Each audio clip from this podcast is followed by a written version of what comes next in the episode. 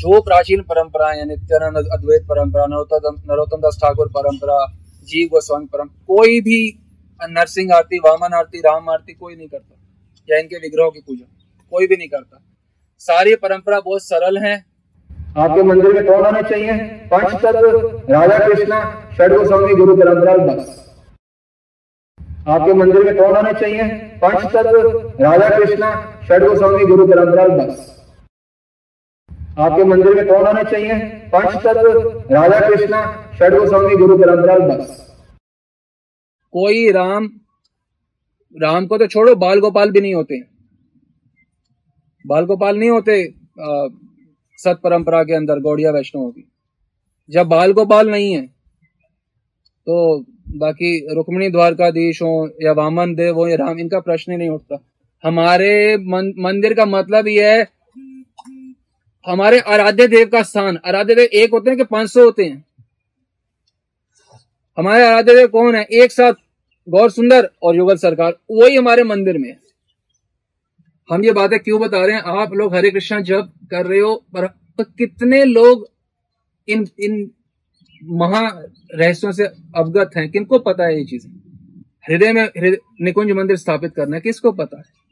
और अपने मंदिर में, जैसे पहले आप लोग, हमें नहीं पता मंदिर में कौन क्या रखते हैं। पंच तत्व युगल सरकार, ललिता विशाखा या रूप मंजरी षड गोस्वामी गोलुवार बस फुल स्टॉप कोई नरसिंह देव रामदेव वरादेव वामन देव ये सब राम कोई की बलराम, इनकी कोई ज़रूरत नहीं। कृष्ण, बलराम, इनसे किसी की कोई ज़रूरत नहीं। अपनी बुद्धि स्थिर। बस यही है मेरे, यही मेरा मेरा मेरा जो संसार है, वो सिमट गया यही रह गया मेरा संसार।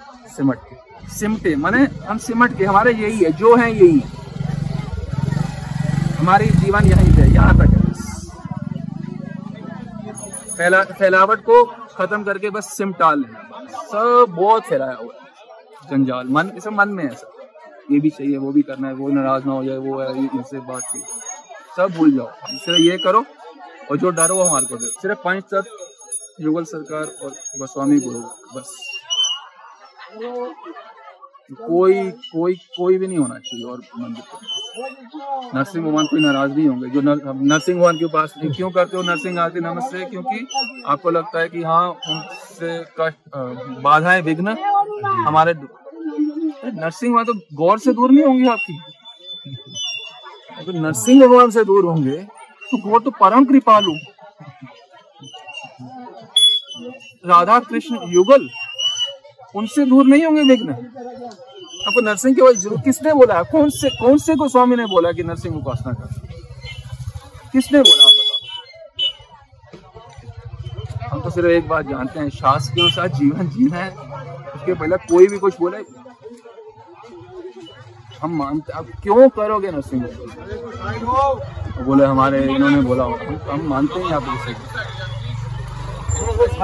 हमारे उपास्य तत्व के अलावा हमारा किसी में रुचि ही नहीं है। भगवान सरस्वती कहते हैं, मैं राधा राधा बोल रहा हूँ, इसके लिए मुझे नर्क जाना पड़े तो भी कोई परवाह नहीं। पर मैं सिर्फ़ यही कर रहा मैं और कुछ नहीं कर रहा एकदम दृढ़, निष्ठ। एक वो ब्रज की एक वो भी है, पंक्ति भी है, उससे भी समझ सकते हैं इस बात को। देखिए हम कितने कोशिश कर रहे हैं समझाने की कि किसी की ज़रूरत नहीं है हमें। प्रेम की गली सांकरी काम है दो ना समय। प्रेम की गली जो है वो सांकरी मने, नैरो।